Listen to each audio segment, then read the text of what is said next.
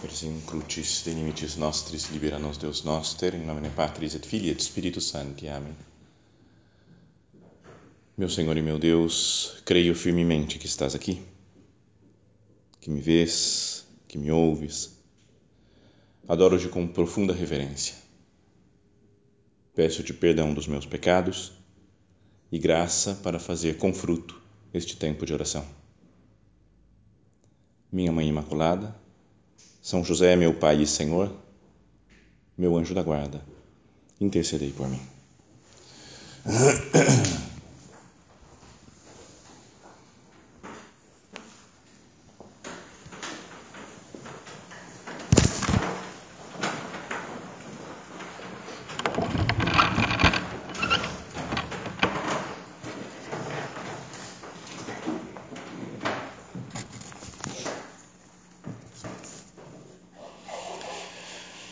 no final do século XIX, mais precisamente 1875, surgiu um famoso bandido nos Estados Unidos, se chamava Black Bart. É até um nome legal, né, de bandido assim. E ele era um famoso ladrão de diligências. Lembra aquelas diligências, né, carruagens, charretes que iam pelo pelo velho oeste nos Estados Unidos, às vezes era uma charrete de um, uma diligência de um banco ou de empresas de correio, e ele chegava no meio da, do deserto, lá onde estavam aquelas diligências, e roubava com muita facilidade e com muita classe também. Ele fez, ficou oito anos perseguindo essas pessoas, perseguindo as diligências, todo mundo morria de medo dele, fez mais de 30 assaltos, até que foi preso oito anos depois. E era um bandido especial, o Black Bart, porque ele, ele tinha umas características assim diferentes. Ele usava coisa de filme, né? por exemplo, essa, na cabeça um saco de farinha vazio com dois furos para colocar os olhos assim e enxergar. Então ele andava disfarçado, mascarado. Assim. E era um homem muito culto, que chegava e falava com elegância. Parece que até ele nem gostava muito de andar a cavalo, chegava a pé, ia aterrorizando as pessoas, porque ele chegava com a sua arma, com aquela, aquele capuz, parecendo um fantasma, e roubava tudo que ele, conseguia, que ele queria. E era culto, falava com classe, né, com elegância. E em dois assaltos dele, parece que ele ainda deixou poemas. Assaltava e deixava na, na carruagem, no lugar com a pessoa que tinha sido roubada, deixava um poema. E diz que ele contam também que ele nunca falou um palavrão na vida. Era com muita, era muito elegante mesmo para para roubar. E a outra coisa mais chamativa, talvez, é que ele andava armado, mas nunca deu nenhum tiro, sem atirar nenhuma vez, sem machucar ninguém, falando no estilo com poesia, falando com classe. Ele aterrorizou todo o velho oeste dos Estados Unidos durante oito anos e todos morriam de medo dele, não porque ele fosse um assassino, mas porque ele conseguia incutir medo nas pessoas. E quando a pessoa tem medo, ela é escrava. Ela fica aterrorizada pelo medo e fica escravizada pelo medo. É isso que fala na carta aos Hebreus. Porquanto os filhos participam da mesma natureza, da mesma carne e do sangue, também ele, né, Jesus, participou a fim de destruir pela morte aquele que tinha o império da morte, isto é, o demônio, e libertar aqueles que, pelo medo da morte, estavam toda a vida sujeitos a uma verdadeira escravidão. O demônio é uma espécie de Black Bart, que ele nos aterroriza também. Fala que o demônio conseguia sujeitar todas as pessoas a uma verdadeira escravidão pelo medo da morte. E não é verdade, né? vamos meditar né, sobre a morte. Queria que nós pensássemos nisso, né, no, no, no medo que nós temos e que tanta gente tem de pensar sobre a morte, de falar sobre a morte, de ter que encarar a morte, né? pensar na própria morte pessoal, que um dia vai chegar, ou na morte de pessoas queridas. Então, a primeira coisa que nós podíamos dizer é que o medo da morte é um fato existencial. Pode ser que tenha uma ou outra pessoa que fala, não, eu não tenho medo, para mim está tudo certo, tranquilo, quanto antes chegar a morte, melhor, que já não aguento mais essa vida. Mas, em geral, acho que 99% das pessoas têm um medo da morte. Porque nós não gostamos né, de pensar nela, por ter um medo do desconhecido, pela tristeza de ter visto morrer pessoas próximas de nós. Não é que é, nos faz sofrer isso. Essa semana mesmo, lá em São José dos Campos, teve uma menina que frequentava a obra, irmã de uma pessoa de casa, que teve um aneurisma, um AVC, não sei, e morreu de repente. Tinha 18 anos, 20 anos. E é algo muito muito chocante né, para todo mundo, porque era uma menina muito alegre, muito divertida, sempre de bom humor. E de repente a, a morte a leva. Eu falo, por que isso? Por que, que existe a morte? Como E esse medo né, que o demônio fica incutindo em nós nos escraviza. E diria que também o medo da morte é como que o, o símbolo de todos os outros medos que nós temos diante de, de alguma privação física ou moral. Doenças. A gente tem medo de ficar doente. Aí se for alguma coisa grave. Medo da invalidez. Fiquei com algum problema, uma paralisia, algo que não me, não me deixa trabalhar mais a perda da fama. A gente quer garantir né, uma boa fama com, com as outras pessoas, com quem convive conosco, com diretoras, com pessoas que querem, é, que, que às vezes que querem o nosso bem, a gente quer manter uma imagem, uma boa fama. Medo da perda de dinheiro, da perda do trabalho. Esses medos né, que nós temos ainda que eles sejam moralmente neutros, não é pecado, né? Ter medo, sentir medo não é pecado, mas eles são como que um sinal de uma escravidão interior, porque nos travam esses medos. O medo, por exemplo, de perder a fama, nos leva a que nós nos comportemos de uma maneira diferente daquilo que nós gostaríamos de fazer. Vai falar, o meu normal, natural seria fazer isso, mas vão pensar mal, então tudo bem, vai. Vou me comportar desse outro jeito para não chamar muito a atenção das pessoas, para não perder a fama. Não é que o medo me, me trava, me bloqueia. O medo de perder a comodidade, por exemplo, me faz trabalhar demais, me faz procurar prazer em, todos os, em todas as coisas da minha vida.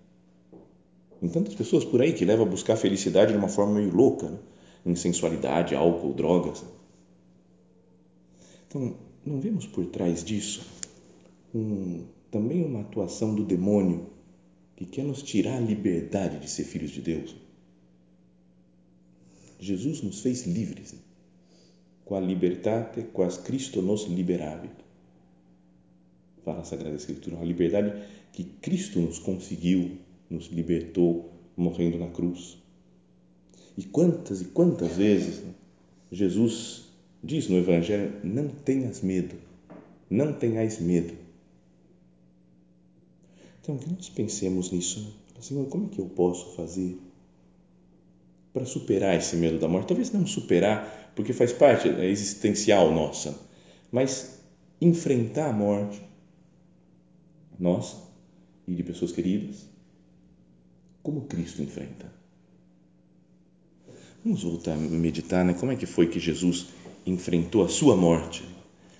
E no, na oração que ele faz no horto de Getsemane, mostra que ele também tem medo, sente como nós. Isso que nós sentimos e que nem gostamos muito, às vezes, desse dia do retiro, que tem que meditar sobre morte, novíssimos, né? que você fala, nossa, eu prefiro outras coisas, vamos falar de humildade, de alegria, de Jesus, né? Do que pensar na, na morte, inferno, juízo. Jesus também sente essa, essa angústia. Tomando consigo Pedro e os dois filhos de Zebedeu, começou a entristecer-se e a angustiar-se. Disse-lhes então: Minha alma está triste até a morte, ficai aqui e vigiai comigo. Ele fala que a sua alma está triste até a morte, ele está, está sofrendo porque vai se encontrar com grande sofrimento poucas horas depois e pede a companhia dos amigos: fica aqui comigo, eu não estou conseguindo, não estou aguentando sofrer isso sozinho. E foi rezar: Pai, se é possível, afasta de mim esse cálice. Todavia, não se faça o que eu quero, mas sim o que tu queres. É a oração que nós podemos dirigir ao Senhor também agora. Senhor, me afasta esse cálice de, do sofrimento, da morte, da dor por morrer e da morte das pessoas queridas. Gostaria muito que não acontecesse, sei lá, que nós passássemos diretamente para o céu. Já acabou assim, de repente a gente vê, já está no céu todo mundo. Jesus vai rezar e encontra os discípulos dormindo. E disse a Pedro: Então não pudeste vigiar uma hora comigo? Vigiai e orai para que não entreis em tentação. O espírito está pronto, mas a carne é fraca. No Evangelho de São Lucas, diz que Jesus, ao se afastar para rezar, apareceu-lhe um anjo do céu que o fortalecia, que o consolava. Então Jesus também precisa de um anjo, de uma ajuda do céu, porque a sua natureza humana não queria morrer, né? tinha uma, uma rejeição à morte, como nós temos também. E posto em agonia, em agonia que significa luta, estava numa luta interna, orava mais intensamente. Que nós façamos isso também, quando eu estou com essa luta do sofrimento, já por quê? Por que, que eu vejo na minha morte se aproximando? Por que, que morre essa pessoa que eu gosto tanto? Que eu faça isso também, orar mais intensamente. E diz até que o seu suor tornou-se como grandes gotas de sangue que corriam até o chão. E levantando-se da oração, veio para os seus discípulos e achou-os dormindo de tristeza. E disse-lhes: Por que estáis dormindo? Levantai-vos e orai para que não entreis em tentação. Depois da oração de Jesus, fala que ele fala assim, ele levantando-se da oração, depois estava lá prostrado, rezando, se levantou, ressurgiu daquele medo e fala para os apóstolos também: levantai-vos e orai, para que não entreis em tentação. Depois da oração, Jesus sai fortalecido, Jesus sai pronto para enfrentar a morte. Tanto que chegam né, os, os soldados lá do sumo sacerdote no Horto das Oliveiras para prendê-lo e ele toma iniciativa, segundo São João. A quem buscares? Jesus de Nazaré, sou eu.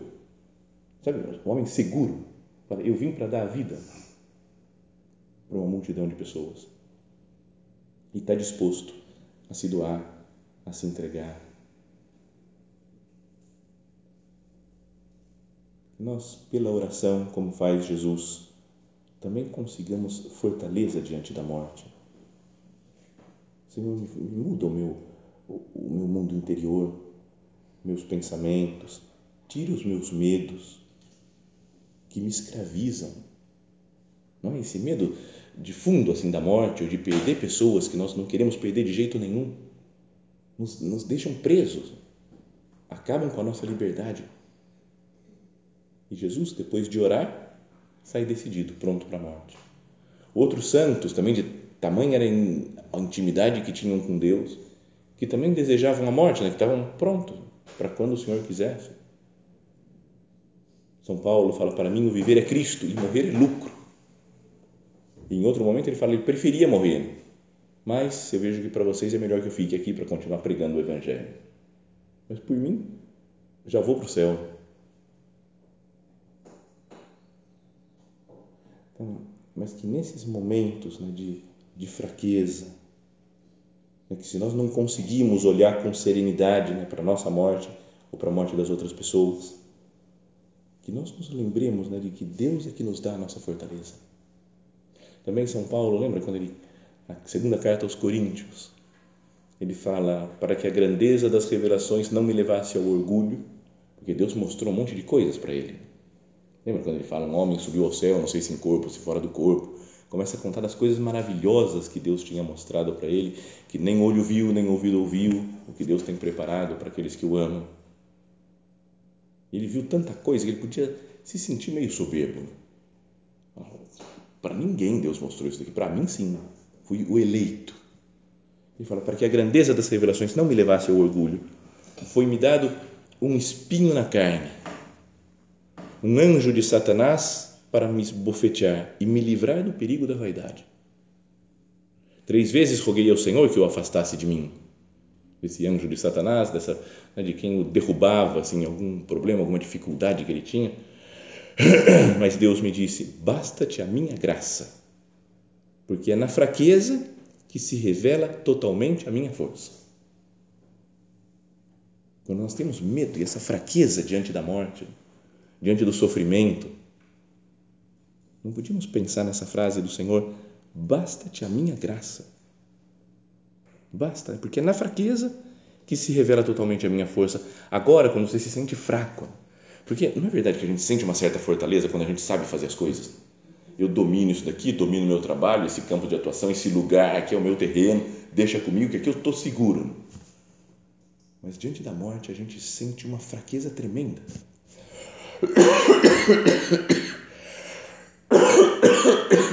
Algo que está muito por, por em cima das nossas forças.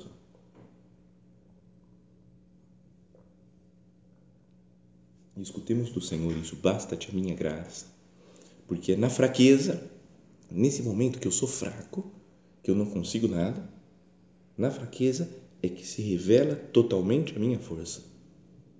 Portanto, prefiro gloriar-me das minhas fraquezas. Olha só o São Paulo que diz, eu me glorio das minhas fraquezas. É muito louco, é uma mudança de, de, de tudo, né? de todo paradigma. E que a gente quer segurança, quer fortaleza.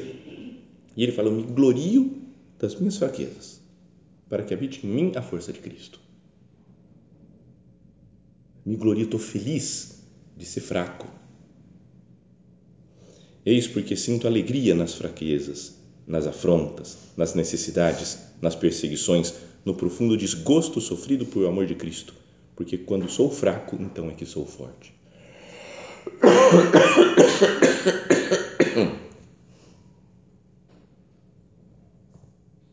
Que nós nos coloquemos na presença do Senhor para falar sobre a morte, falar essas coisas com Ele. Meu Deus, eu me coloco nas Suas mãos. Também me sinto fraco. Eu não consigo ficar soberbo de nada, sabendo que eu vou morrer. Sabendo que essa vida minha sobre a terra é nada, é pó. Memento homo quia pulvis et in pulvere reverteris. Lembra-te, homem, que és pó e ao pó retornarás. Sabe que muitos anos atrás, bom, 15, 16, 17 anos atrás, quando me ordenei, me ordenei diácono primeiro, passei seis meses de diácono, morando na paróquia do nosso padre, na paróquia de São José Maria, lá em Roma, e, e a vida de diácono não é que tivesse lá muita coisa para fazer, né? Às vezes estava na igreja, vinha alguém e falava, padre, posso me confessar? Comigo não, porque eu não posso. Andava de batina, tudo igual, mas não posso. Eu queria celebrar a missa, queria confessar, não, não podia. E, mas de vez em quando descobri alguma coisa que podia fazer, né? pode dar meditação, pode dar a bênção para o Santíssimo. E, e na quarta-feira de cinzas, quando eu era diácono, descobri que diácono pode impor as cinzas também. Então eu fiquei feliz, beleza, em todas as missas que tiver para fazer alguma coisa, fiquei pondo as cinzas nas pessoas. E como era uma multidão de gente, era, fez pensar muito, né? porque ia repetindo essa frase: lembra de que és pó e ao pó retornarás. Lembra-te de que és pó e ao pó retornarás. E vinha gente jovem, gente bonita, gente velha, gente feia, gente com saúde, gente com doença, e todo tipo de gente, qualquer um, qualquer um. E a frase era a mesma: lembra-te que és pó. Por mais que exteriormente parecesse super bem, super bonita, jovem, cheio de saúde, lembra-te que és pó. E ao pós de voltar. Daqui 100 anos, 200 anos, nem pó nosso né, vai sobrar, acho mais. Não é? Como é que eu posso me orgulhar? Como é que eu posso ser soberbo? Então, essa é uma das, das luzes que a gente pode ter meditando sobre a morte, a nossa morte pessoal. Lembra aquele ponto de caminho que o nosso padre fala: Tu, soberba, de quê? É meio humilhante até, não é? Porque a gente é soberbo, então se sente meio. Como assim? É que não tem nada, né? Por que ser soberbo? Por que ser orgulhoso? Diante da morte fica tudo muito claro. Não é? As pessoas podiam imaginar grandes imperadores, reis, ou gente orgulhosa mesmo, que não tinha nenhum cargo, mas se achava o máximo e que morreu. Se nós vamos no túmulo da pessoa, está aqui, ó, todo orgulho, toda glória, embaixo da terra como qualquer outro. Alguns anos atrás, eu fui. É, reconheço que não, não é um, um plano muito normal, mas era um sonho que eu tinha, que era de visitar o cemitério São João Batista, lá no Rio de Janeiro. Porque eu via todo mundo que morria, falar assim, foi enterrado no cemitério São João Batista, no Rio de Janeiro. Pessoal da Globo, lá você via assim, morreu o artista lá e foi enterrado no cemitério São João Batista. Toda hora, desde pequeno, eu falei, cara, tá todo mundo tá enterrado lá. E então, um dia eu fui e aí eu vi um monte de gente, lá tá o Santos Dumont, Carmen Miranda, Tom Jobim, então um monte de gente lá assim, eu fui rezando no túmulo de cada um deles. E daí um dia eu fiquei à toa lá, uma tarde inteira no Rio, não tinha nada para fazer, e falei, é hoje o dia. Entrei na internet, baixei a lista de todo mundo que está enterrado no cemitério São João Batista, gente famosa, e levei o papel lá para para procurar, mas não tinha nenhuma indicação nem nada, tinha que achar na esse nome, vou procurar o cemitério inteiro, e era complicado. Aí encontrei um coveiro e falei para ele: Você sabe onde está enterrado esse pessoal aqui importante? Então ele falou: Sei, vem comigo, enterrei todo esse povo. E aí a gente ia. Depois eu percebi que ele estava meio bêbado. Ele estava bêbado e aí ele falava assim: Olha só esse cara aqui, conhece esse daqui? Eu falei: Esse não. Tu é burro mesmo, mãe. Tu é burro mesmo. Falei, desculpa, não, não sei quem que era esse daí. Aí depois foi, mostrava um, mostrava outro, não sei o que. Aí, eu, aí mostrou, acho que era Raquel de Queiroz. Eu falei, nossa, Raquel de Queiroz, que legal. Posso tirar uma foto do túmulo dela? Ele olhou meio. Tu gosta mesmo, hein? Tu gosta mesmo. Então foi assim, né? Foi uma tarde super legal com ele, e aí batendo papo. Depois de meia hora com ele, ele falou: Ô, oh, tu é padre? Eu falei: Sou, sou padre, não, beleza. E, e, uma hora ele mostrou um lá, o Lúcio Costa. Falou: Lúcio Costa, sabe quem é, é esse daqui? Eu falei: o arquiteto lá que fez Brasília. Tu não é tão burro, não. Tu não é tão burro, não. Então foi assim, mas a primeira coisa que ele falou, eu falei: Você conhece esse pessoal importante, tudo que está enterrado? Falou: Embaixo da terra não tem importante, não, é todo mundo igual. Falei, foi bom para pensar, né? Então, orgulho vai para o espaço. Né? Se a gente medita mesmo com, com calma na morte. Minha vida é passageira. Daqui a alguns anos, eu não vou ser nada aqui na Terra. Nos primeiros anos ainda vou ter parentes, pessoas próximas, conhecidas que vão lembrar de mim, vão rezar por mim, vão oferecer missas por mim, por cada um de nós. Mas daqui 200, 300 anos, duvido. Nada. E nós colocamos toda a nossa esperança, às vezes, nessa terra. Que a meditação da morte acabe com o nosso orgulho, com a nossa soberba. Que a meditação da morte também nos ajude a, a aproveitar esse tempo que nós temos aqui para estar com Jesus. Mas se eu perco o foco de Cristo, não estou jogando o tempo fora, fazendo muitas coisas, construindo, fazendo, fazendo, fazendo, Quanta correria, para quê? Quantas tarefas realizadas, para quê? Eu consegui muitas coisas, muitas metas eu alcancei. De que adianta o homem ganhar o mundo inteiro se vier a perder a sua alma? Tenho aproveitado esses anos de vida que Deus me dá, que eu não sei mais quanto tempo tenho, cada um de nós não sabe quanto tempo tem mais de vida, mas tenho aproveitado o hoje, portanto, para me unir mais a Deus. Jesus, que eu não fique pensando em outras coisas, que a minha meta seja você, que o objetivo da minha vida seja crescer no seu amor, viver na Sua presença. E se eu procuro fazer coisas por Deus e viver com Deus, então sim, estou aproveitando o tempo. Se é por outras metas, perda de tempo. A meditação da morte nos faz também viver mais de abandono nas mãos de Deus. Porque eu não sei quando vai ser minha morte. Não sei como vai ser minha morte. Por mais que eu pense, né, será que eu tenho mais 50 anos de vida? Será que eu tenho mais 10?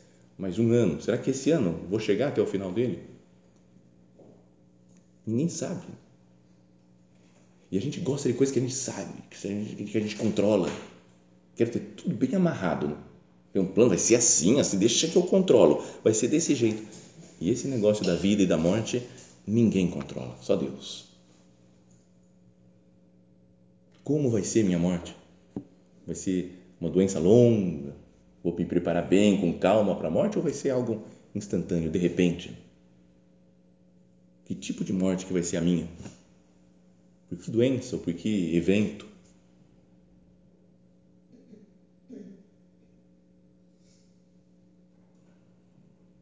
Estamos totalmente nas suas mãos.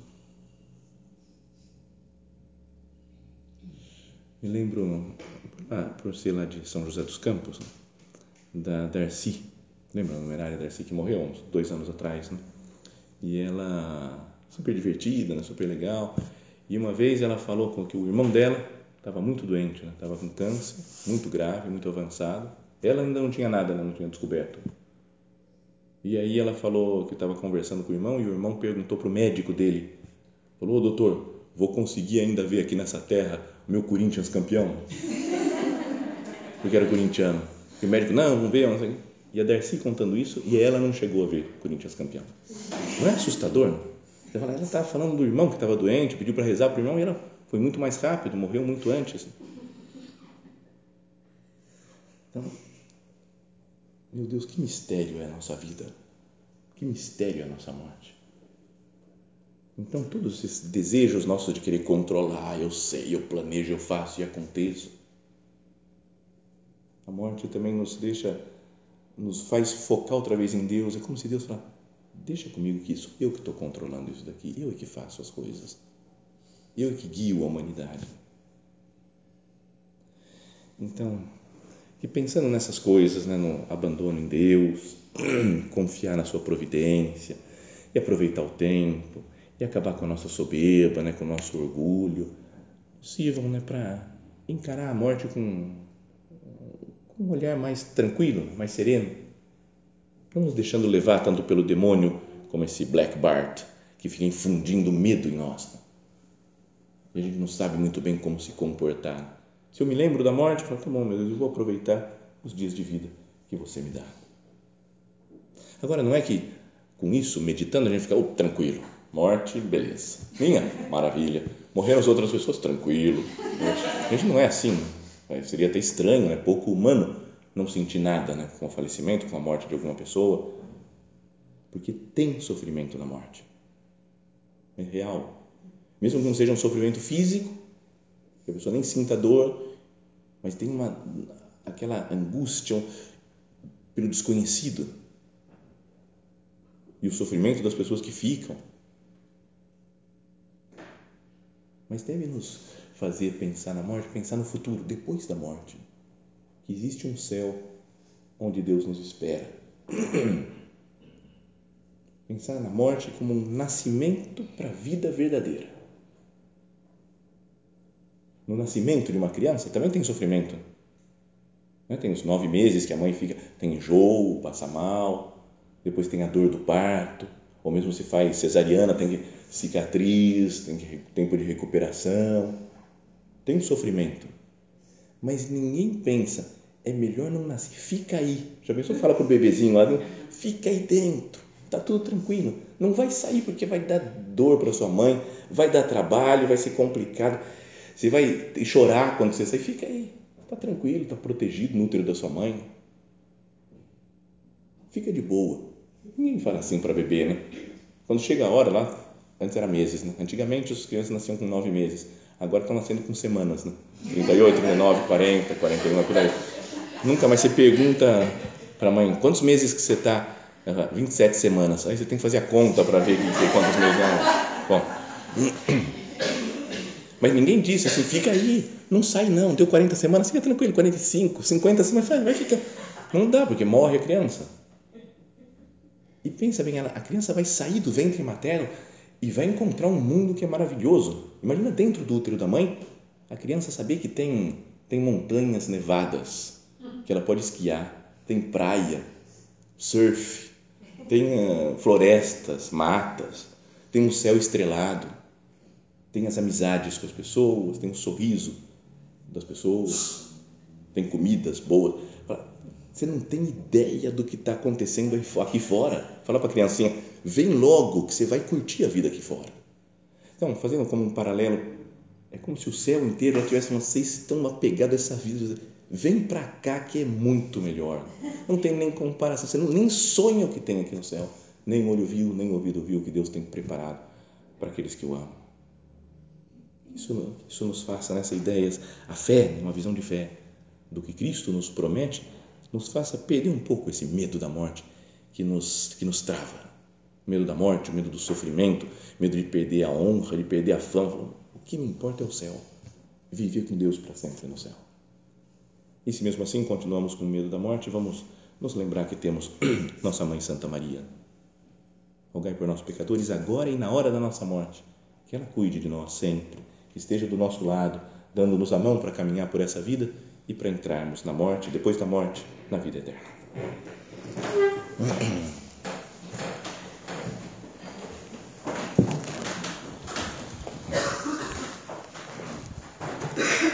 Dou-te graças, meu Deus, pelos bons propósitos, afetos e inspirações que me comunicaste nesta meditação. Peço-te ajuda para os pôr em prática. Minha Mãe Imaculada, São José, meu Pai e Senhor, meu anjo da guarda, intercedei por mim.